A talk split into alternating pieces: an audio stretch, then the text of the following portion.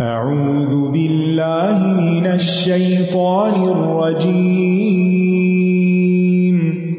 بسم الله الرحمن الرحيم.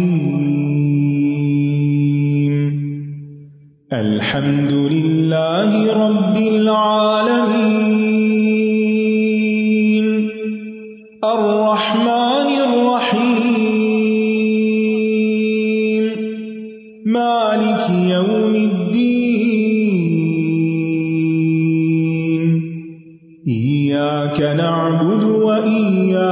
وإياك نستعين اهدنا الصراط المستقيم.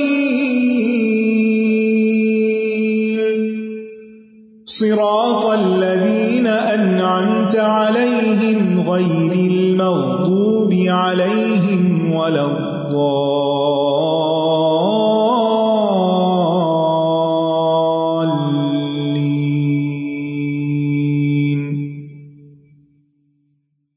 السلام علیکم و رحمۃ اللہ وبرکاتہ۔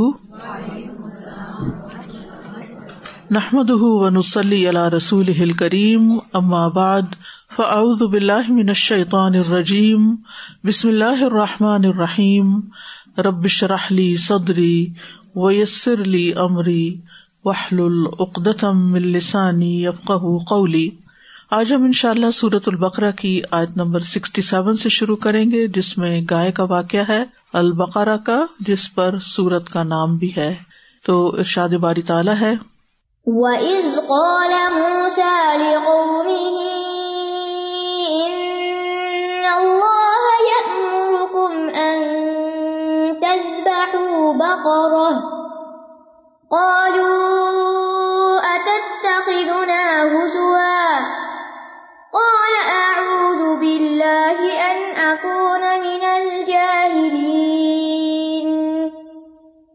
اور جب موسا نے اپنی قوم سے کہا، بے شک اللہ تمہیں حکم دیتا ہے کہ تم ایک گائے ذبح کرو۔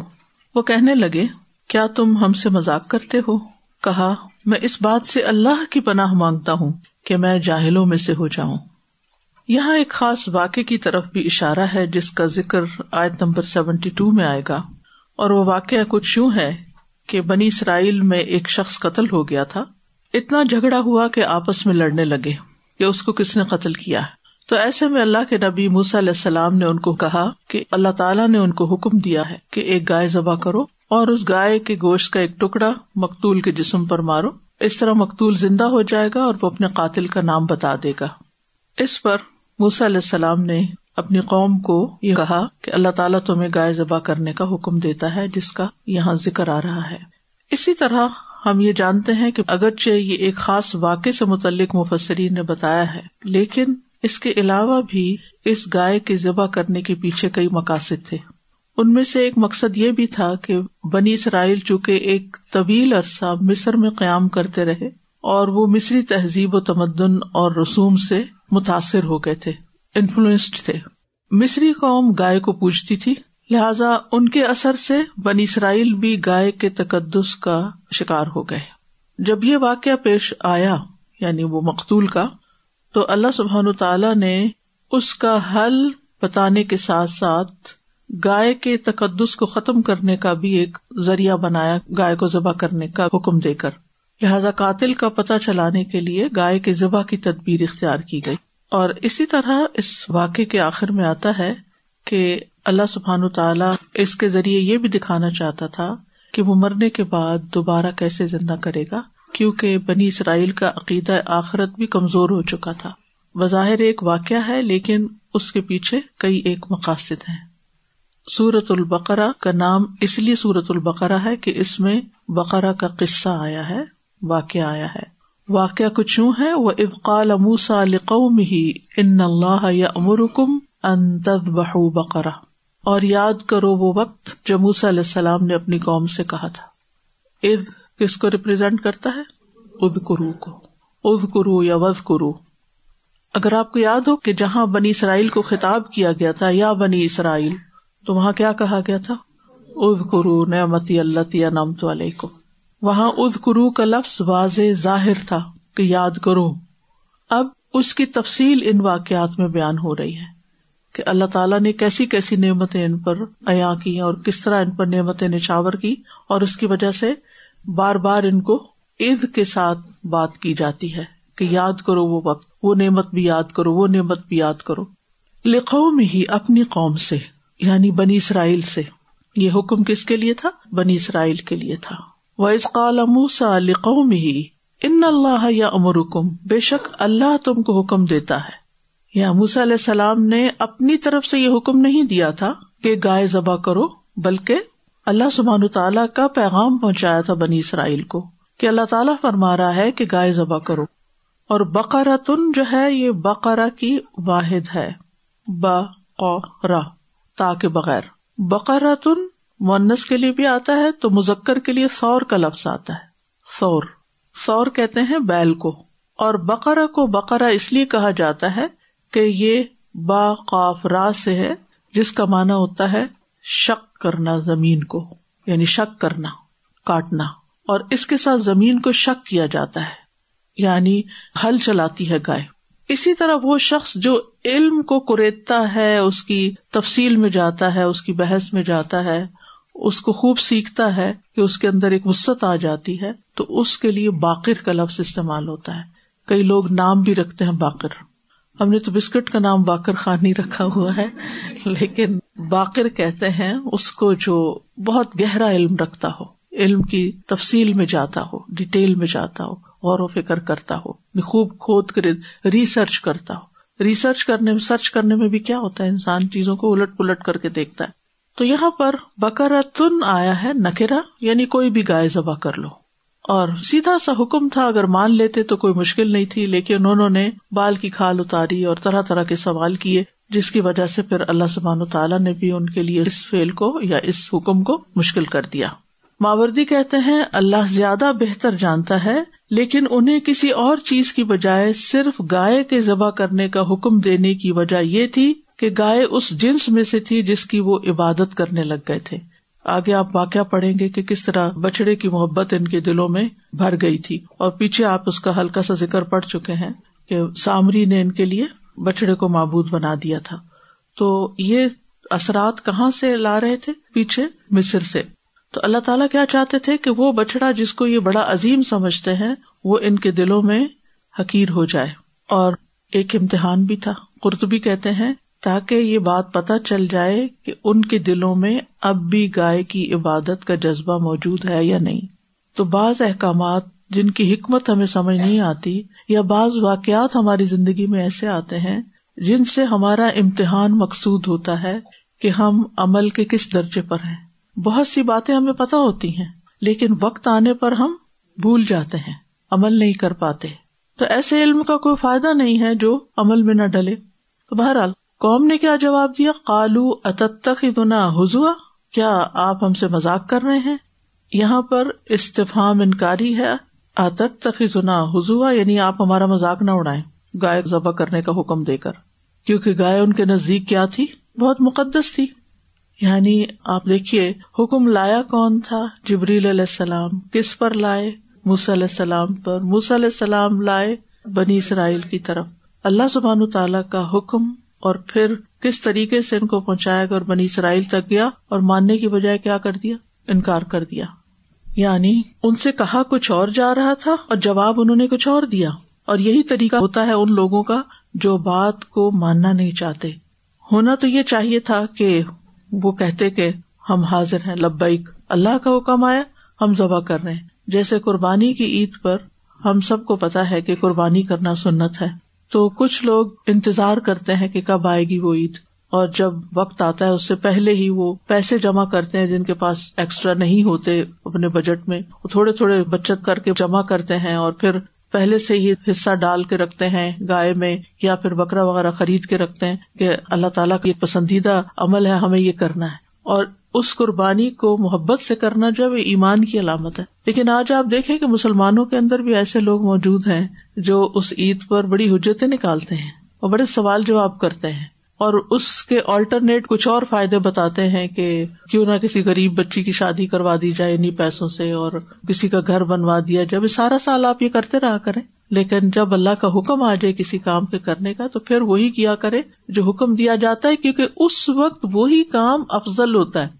وہ کام زیادہ ثواب کا ہوتا ہے اس وقت۔ یعنی وہ پیسہ اگر آپ کسی اور کام میں لگائیں گے، آپ کو وہ ثواب نہیں ملے گا جو ملے گا کب؟ اس موقع پر۔ یعنی آپ سارا سال قربانیاں کرتے رہے آپ کو وہ ثواب نہیں ملے گا جتنا ثواب آپ کو ان تین دنوں کے اندر ملے گا قربانی کرنے کا۔ تو اللہ تعالیٰ کے کسی بھی حکم پر ہمیں بغیر ہیل و حجت کے عمل کرنا چاہیے۔ لیکن جو لوگ عمل نہیں کرنا چاہتے، پھر وہ فالتو کے سوال شروع کر دیتے ہیں، بحث مباحثہ شروع کر دیتے ہیں۔ اور یہاں تو وہ اپنے پیغمبر کو الٹا کہہ رہے ہیں کہ تم ہم سے مذاق کر رہے ہو۔ سبحان اللہ۔ یعنی پیغمبر کے ساتھ یہ معاملہ۔ کیا پیغمبر اللہ کے دین میں مذاق کر سکتا ہے؟ اللہ تعالیٰ کسی ایسے بندے کو چنے گا کہ جو دین کے نام پر کسی سے مذاق کرے؟ ایسا تو سوچ بھی نہیں سکتا انسان۔ یعنی مثلاً اگر کوئی کسی کو کہے کہ نماز پڑھو تو کہ تم اسے مذاق کرتے بھائی کیوں؟ اس میں مذاق کی کون سی بات ہے؟ تو جب یہاں بھی حکم ہوا تو انہوں نے اس کو مذاق سمجھا۔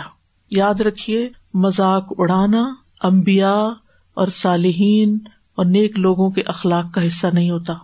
ان کے اخلاق میں نہیں ہوتا کہ وہ کسی کا بھی مذاق اڑائے یہ جاہر لوگوں کا کام ہوتا ہے نا سمجھ لوگوں کا کام ہوتا ہے۔ کہ جو کسی کی نقلیں اتارتے ہیں یا کسی بات کو کچھ سے کچھ بنا کر کسی اور طرح پیش کرتے ہیں۔ امبیا ایسے نہیں کرتے عقل مند لوگ ایسے نہیں کرتے۔ یہ نا سمجھ لوگوں کا کام ہوتا ہے۔ امبیا زیادہ سے زیادہ مزاح کرتے مزاح کیا ہوتا ہے؟ کہ آپ ایک سچی بات کو کسی ایسے انداز میں کرتے ہیں کہ جس میں دل لگی کا سامان پیدا ہو جائے، انسان کی طبیعت خوش ہو جائے۔ جیسے ایک مرتبہ ایک بوڑھی عورت رسول اللہ صلی اللہ علیہ وسلم کے پاس آئی اور کہنے لگی، اے اللہ کے رسول میرے لیے دعا کرے کہ اللہ مجھے جنت میں داخل کرے۔ تو آپ نے فرمایا کہ کوئی بوڑھی عورت ہرگز جنت میں نہیں جائے گی۔ تو وہ رونے لگ گئی۔ جب چلنے لگی، تو آپ نے فرمایا، انا انشا نہ ہن انشا فجال نہ ہن ابکارا بے شک ہم نے ان عورتوں کو نئے سرے سے پیدا کیا اور ہم نے انہیں کماریاں بنا دی یعنی کہ بڑھاپے میں کوئی نہیں جائے گا، سب جوان ہو کے جائیں گے۔ تو اس پر وہ خاتون خوش ہو گئی یعنی اس کا دل خوش کر دیا۔ آپ بھی مسکرا رہے تھے اور یہ تھا ایک مزاح، جس میں بالکل سچی بات تھی، لیکن اس کو سمجھانے کے لیے اور دوسرے لوگوں کو بھی سمجھانے کے لیے کہ قرآن میں غور و فکر کریں یعنی نا سمجھی کا معاملہ نہیں کریں دوسرے لفظ میں۔ تو موسیٰ علیہ السلام کا جواب کیا تھا؟ کالا اعوذ باللہ ان اکون من الجاہلین۔ میں اللہ کی پناہ لیتا ہوں، اس سے کہ میں جاہلوں میں شمار ہوں۔ جاہلین جاہل کی جمع ہے فائل کے وزن پر، اور جہل کہتے ہیں کسی کام کو اس کے مقرر صحیح طریقے کے خلاف کرنا۔ جاہل کا اطلاق اس پر بھی ہوتا ہے جو علم کی ضد ہے یعنی علم اور جہالت اپوزٹ ہے ایک دوسرے کے، اور اس کا اطلاق حلم کے اپوزٹ بھی ہوتا ہے۔ حلم کس کو کہتے ہیں؟ حلیم ہونا، حلم، بردبار۔ تو جاہل جو ہوتا ہے وہ بردبار نہیں ہوتا، وہ چھوٹی سی بات پہ شدید غصے میں آ جاتا ہے اور کچھ سے کچھ بولنا شروع کر دیتا ہے۔ یا چھوٹی سی بات اس کو ٹریگر کرتی ہے تو وہ رونا دھونا مچا دیتا ہے۔ تو یہ جہالت کی علامتیں ہوتی ہیں۔ سمجھدار لوگ ایسا نہیں کیا کرتے۔ اور اسی طرح بےکار گفتگو کرنا، بے فائدہ باتیں کرنا، تمسخر کرنا، یہ جاہلوں کے کام ہوتے ہیں۔ اور اگر کوئی شخص کسی انسان کا مذاق اڑاتا ہے تو یہ اس کے اندر ایک بہت بڑا ایب ہے۔ یعنی مذاق اڑانے والے خود ایب دار ہوتے ہیں۔ یعنی جو مذاق اڑاتا ہے کسی کا، وہ ایب کا شکار ہوتا ہے، اس کے اندر ایب ہوتا ہے۔ تو اس لیے اگر آپ کسی کی بات کو بیان بھی کر رہے ہو تو مذاق اڑانے کے انداز میں نہ کریں۔ نریشن کیسی ہونی چاہیے؟ جو بات جیسی ہو، جس ٹون میں کہی گئی ہو، جس انداز میں کہی گئی ہو، اسی میں دوسرے کو بتائیں۔ مثلاً کہیں کوئی واقعہ پیش آیا ہے اور وہاں سے آپ اٹھ کے کہیں اور جاتے ہیں، کوئی آپ سے پوچھتا ہے کہ آج کیا ہوا؟ تو جیسے وہ ہوا، ویسے بیان کریں، بڑھا چڑھا کے اپنی طرف سے نہیں کریں اور نہ مذاق اڑانے کے انداز میں۔ یہ جاہلوں کا کام ہوتا ہے، نہ سمجھ لوگوں کا کام ہوتا ہے۔ تو اس سائد سے کچھ باتیں ہمیں پتہ چلتی ہیں، ان میں سے سب سے پہلی بات تو یہ کہ موسی علیہ السلام اپنے رب کی تعظیم کرتے تھے اور اسی لیے انہوں نے اللہ سبحان تعالیٰ کا ریفرنس دیا، ان اللہ یا امر کو منتظ بہ بقرا قرآن مجید میں اس کی ایک اور مثال بھی ملتی ان اللہ یا امر بلادلی احسان جو جمعے کے خطبوں میں آپ آیت سنتے ہیں۔ دوسری بات یہ کہ جو شخص دین پڑھ رہا ہو اور دین کی تبلیغ کر رہا ہو، اسے چاہیے کہ وہ اچھا اسلوب اختیار کرے اچھا اخلاق اختیار کرے اور عمدہ طریقے سے بات کرے۔ یہاں پر موسی علیہ السلام نے بہت اچھے طریقے سے بات کی کہ اللہ سبحان تعالیٰ یہ فرما رہا ایسے کرو۔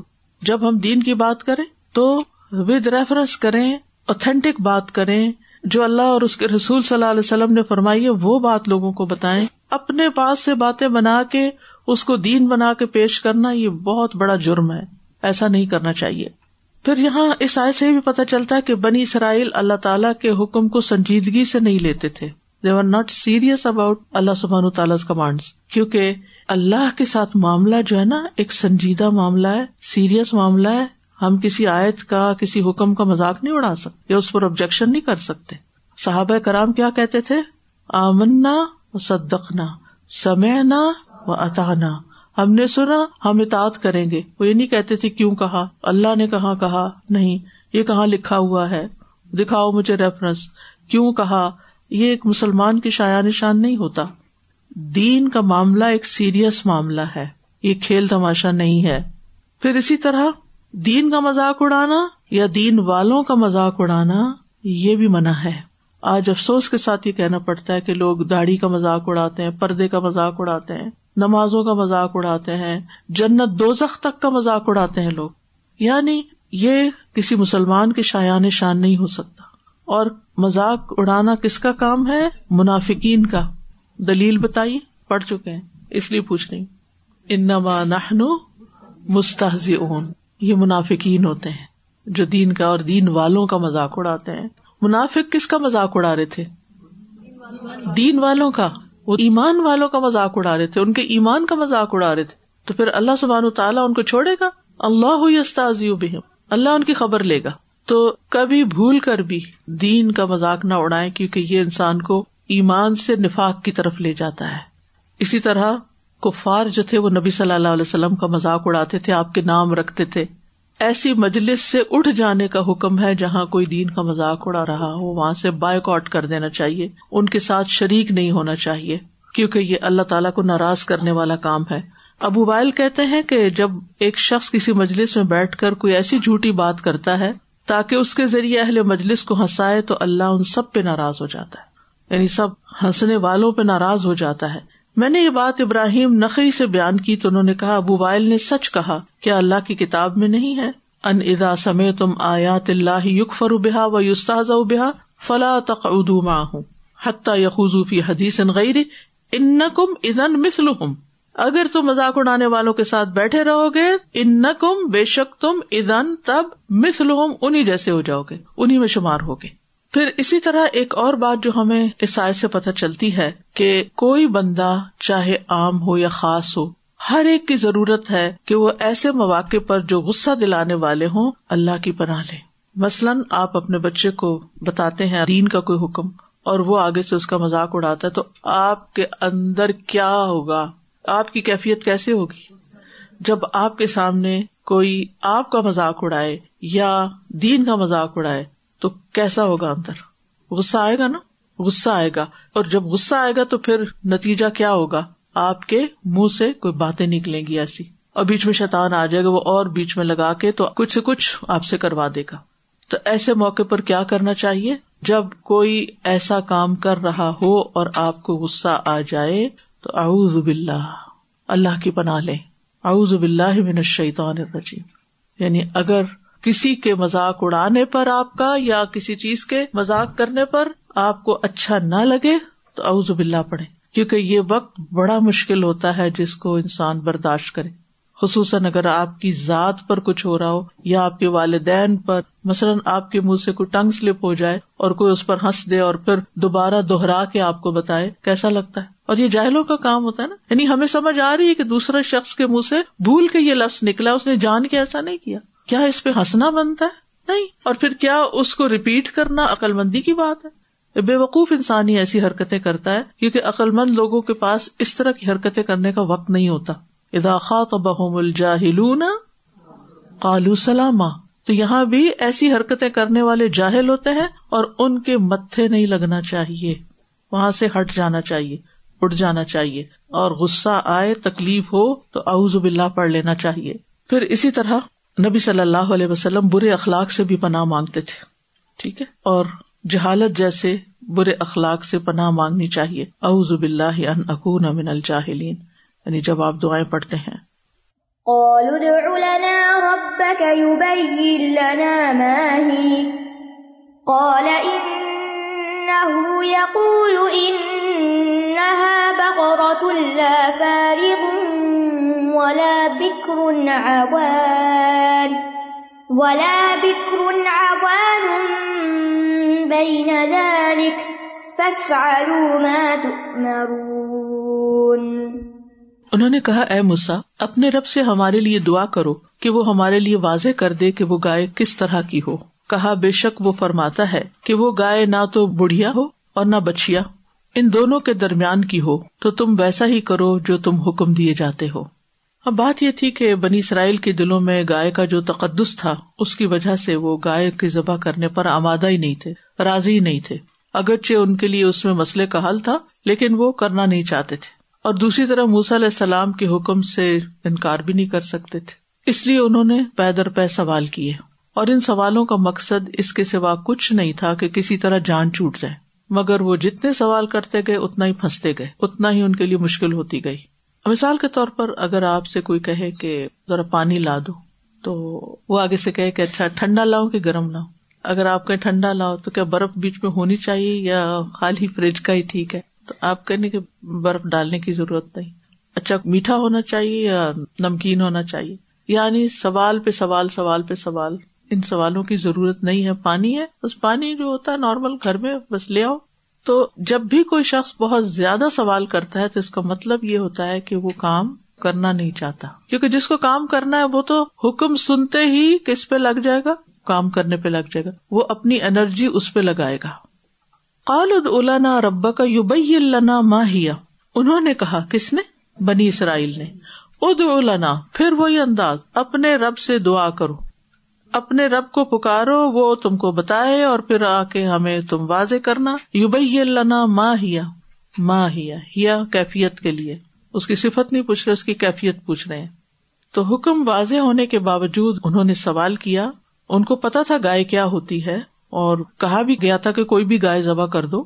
تو معاملہ یہی ختم ہو جانا چاہیے تھا، لیکن انہوں نے نہیں کیا۔ اور یہاں آپ دیکھیں کہ ایک تکبر کا بھی اظہار ہوتا نا، ادو لانا جاؤ تم پوچھ کے آؤ۔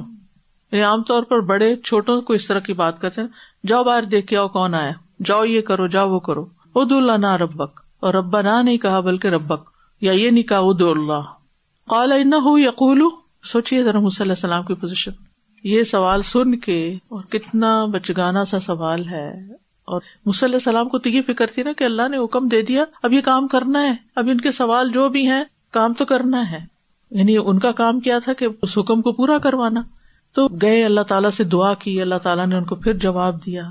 یعنی آپ دیکھیے جب ہم کسی بڑی ہستی سے کوئی بات کرتے ہیں تو سوچ سمجھ کے، سنبھل کے اس کے شاعن شان کو سوال کرتے ہیں یا اس کے شاعن شان کو بات کرتے ہیں۔ اور یہاں حال آپ دیکھیں کہ اس طرح کی باتیں پیغمبر کو کہہ رہے کہ آپ اللہ سے ہمیں پوچھ کے بتائیں۔ کہاں گئی عقل؟ کالا ان یقول، فرمایا کہ اللہ تعالیٰ فرماتے ہیں ان نہ بقرتن کہ وہ ایک گائے ہے بقرتن ہے۔ لا فاردن ولا بکرن۔ نہ فارض ہے، نہ بکر ہے۔ فارض کہتے ہیں بڑی عمر کی۔ فارض کا لفظ فرض سے فرض کہتے ہیں قطع۔ یعنی جو عمر کاٹ چکی ہے لمبی عمر گزار چکی ہے۔ تو وہ بہت بوڑھی نہ ہو، لمبی عمر گزاری ہوئی نہ ہو۔ ولا بکر، اور بکر کہتے ہیں کماری کو یعنی جس نے ابھی کوئی بچہ نہیں جنم دیا۔ اوان ام بئی نہ ذالک، درمیانی ہو یعنی نہ بڑی ہو نہ چھوٹی یعنی ان دونوں کے درمیانی عمر کی ہو۔ فف علومات عمرون جو تمہیں کہا جا رہا ہے وہ کر لو۔ یعنی یہ سوال جواب چھوڑو، تکلفات مت کرو، بہت ڈیٹیل مت پوچھو، کرنے والا کام کرو۔ تو اس سائز سے کیا پتا چلتا ہے کہ بنی اسرائیل کے اندر ادب نہیں تھا۔ نہ پیغمبر کا، نہ اللہ تعالی کا، نہ دین کا، نہ سوال کرنے کا، نہ ہی کسی بات کی وضاحت طلب کرنے کا۔ تو یہ جو کہا گیا نا فف علوما تو مرون یہ باتیں چھوڑو، جو حکم ملا وہ کر لو۔ یعنی یہ ایک تاکید تھی۔ تاکیدی حکم ہے، لیکن انہوں نے اس پر بھی عمل نہیں کیا۔ ایمان والوں کے لیے کیا حکم ہے کہ جب کوئی حکم آ جائے تو پھر کیا کرے ہاں۔ یقول سمے نہ و اطانا و الا کا حم المفل ہوں سورت نور میں آتا ہے کہ وہ کیا کہا کرے ہم نے سنا، ہم نے اطاعت کی اور یہی لوگ کامیاب ہونے والے ہیں۔ عبداللہ بن روا کہتے ہیں کہ وہ ایک سفر میں رسول اللہ صلی اللہ علیہ وسلم کے ساتھ تھے۔ آپ نے فرمایا، اے ابن روا نیچے اترو۔ اور سواریوں کو بگاؤ کسی اوپر والی جگہ پر ہوں گے۔ انہوں نے کہا کہ اللہ کے رسول صلی اللہ علیہ وسلم، میں تو یہ کام چھوڑ چکا ہوں۔ یہ سن کر عمر رضی اللہ عنہ نے کہا، سنو اور اطاعت کرو۔ یعنی یہ کیا بات کر رہے ہو؟ یعنی کہ ایسے ہی نبی صلی اللہ علیہ وسلم نے تمہیں یہ کام کہا ہے۔ تو انہوں نے اپنے آپ کو نیچے گرا دیا، پھینک دیا، فوراً چلانگ لگائی اور کہا، اے اللہ، اگر تو نہ ہوتا تو ہم ہدایت نہ پاتے، نہ ہم صدقہ کرتے، نہ ہم نماز پڑھتے۔ ہم پر سکینت نازل کر دے اور جب دشمنوں سے سامنا ہو تو ثابت قدمی عطا کرتے یعنی کس طرح صحابہ کرام حکم سنتے ہی فوراً عمل کیا کرتے تھے اور کبھی نہ سمجھی میں کوئی ایسا جواب دیا بھی تو دوسرے فوراً تمبی کرتے تھے کہ تم کر کیا رہے یہی امر بال معروف اور نہیں انل منکر ہوتا ہے۔ مثلاً اگر ہمارا کوئی ساتھی ہمارے سامنے کو غلط کام کر رہا ہے تو ہمیں اس کو وہاں روکنا چاہیے کہ نہیں، ایسے نہیں، ایسے۔ حضرت انس کہتے ہیں، رسول اللہ صلی اللہ علیہ وسلم نے جب خیبر فتح کیا تو جو دیہاتی گدھے تھے یعنی ایک تو جنگلی گدھے ہوتے ہیں نا، تو جو پالتو گدھے تھے، تو وہ کہتے ہیں کہ ہم نے ان کو پکڑا۔ تو ان کو کاٹ کے ان کا گوشت پکایا، کیونکہ اربوں کے یہاں گدوں کا گوشت کھایا جاتا تھا۔ تو رسول اللہ صلی اللہ علیہ وسلم کی منادی نے اعلان کیا، آگاہ ہو جاؤ، بے شک اللہ اور اس کے رسول نے تمہیں گدھے کا گوشت کھانے سے منع کر دیا ہے، کیونکہ وہ ناپاک ہے شیتانی عمل ہے۔ کہتے کہ پکی ہوئی ہانڈیاں الٹ دی گئی پکی ہوئی۔ آپ سوچے کہ گدے کو پکڑنا، اس کو کاٹنا اس کی کھال اتارنا، اس کا گوشت کاٹنا، اور اس کو پکانا، اور وہ لشکر بھوکا بھی تھا۔ یعنی کتنی سخت آزمائش تھی، کیسا حکم تھا؟ یعنی آپ کو سخت بھوک لگی اور کھانا آپ کے آگے ہو، اور کوئی آ کے کہتے ہو یہ نہ کھانا، اس میں فلاں انگریڈینٹ ہے. تو اس وقت آپ کا حال کیا ہوگا؟ ابھی بتانا تھا مجھے۔ وہ کہتے ہانڈیاں اس حال میں الٹ دی گئی کہ گوشت ان میں ابل رہا تھا یعنی بالکل پک رہا تھا۔ پکنے کے قریب تھا یعنی کھانے والا تھا۔ لیکن انہوں نے نہیں کھایا۔ اور چھوٹی موٹی چیز نہیں تھی کہ اگر کسی نے کینڈی پکڑی ہوئی اور اس کو کہ یہ نہیں کھاؤ، یہ حلال نہیں ہے، تو انسان کا اچھا چلو ٹھیک ہے، میں کو اور لے لیتا ہوں۔ کچھ اور بھی آلٹرنیٹ اس وقت نہیں تھا، لیکن حکم مانا اور یہی ایمان کا تقاضا ہوتا ہے۔ قالوا ادع لنا ربك يبين لنا ما لونها۔ قال إنه يقول إنها بقرة صفراء۔ فاقع لونها فاقع لونها تسر الناظرين انہوں نے کہا، تم اپنے رب سے ہمارے لیے دعا کرو کہ وہ ہمارے لیے واضح کر دے کہ اس کا رنگ کیسا ہو۔ موسا نے کہا، بے شک وہ فرماتا ہے کہ وہ گائے گہرے زرد رنگ کی ہو، اس کا رنگ چمکتا ہو، جو دیکھنے والوں کو خوش کر دیتی ہو۔ اوپر کا سوال بھی اگرچہ غیر ضروری تھا۔ لیکن جب اس کی کیفیت کچھ پتا چل گئی کہ نہ وہ بہت بڑی عمر کی ہے، نہ چھوٹی ہے، تو پھر گائے کے متعلق اور کیا سوال کرنا تھا؟ لیکن انہوں نے پھر ایک سوال نکال لیا کہ اب ہمیں رنگ بتایا جائے۔ تو پھر رنگ بھی بہت ہی اسپیسیفک بتایا گیا۔ عام طور پر گائے کس رنگ کی ہوتی ہے؟ سفید ہوتی ہے یا براؤن ہوتی ہے؟ اس کے اندر پیچز ہوتے ہیں۔ ایسی گائے بہت کم ہوتی ہے۔